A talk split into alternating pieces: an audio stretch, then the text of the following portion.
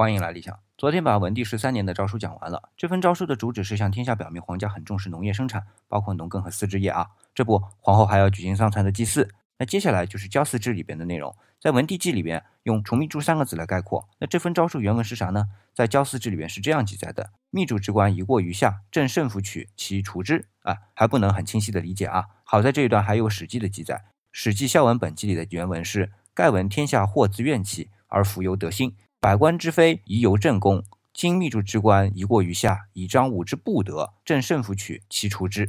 意思是，听说灾祸是因为有怨恨，福气是因为有德有凝聚力，官员的不是由我来承担，而如今密主官，这是个官职啊，把我的过错都归咎于下面人，这让我不合民心，这点很不好，我还是把这个官职给撤了吧。你看啊，密注这个官职，对于汉文帝一心想在老百姓心中树立其有德的形象是不利的，于是就给撤了。不过汉文帝的确也觉得这种看不见摸不着的罪过向下推脱很不靠谱。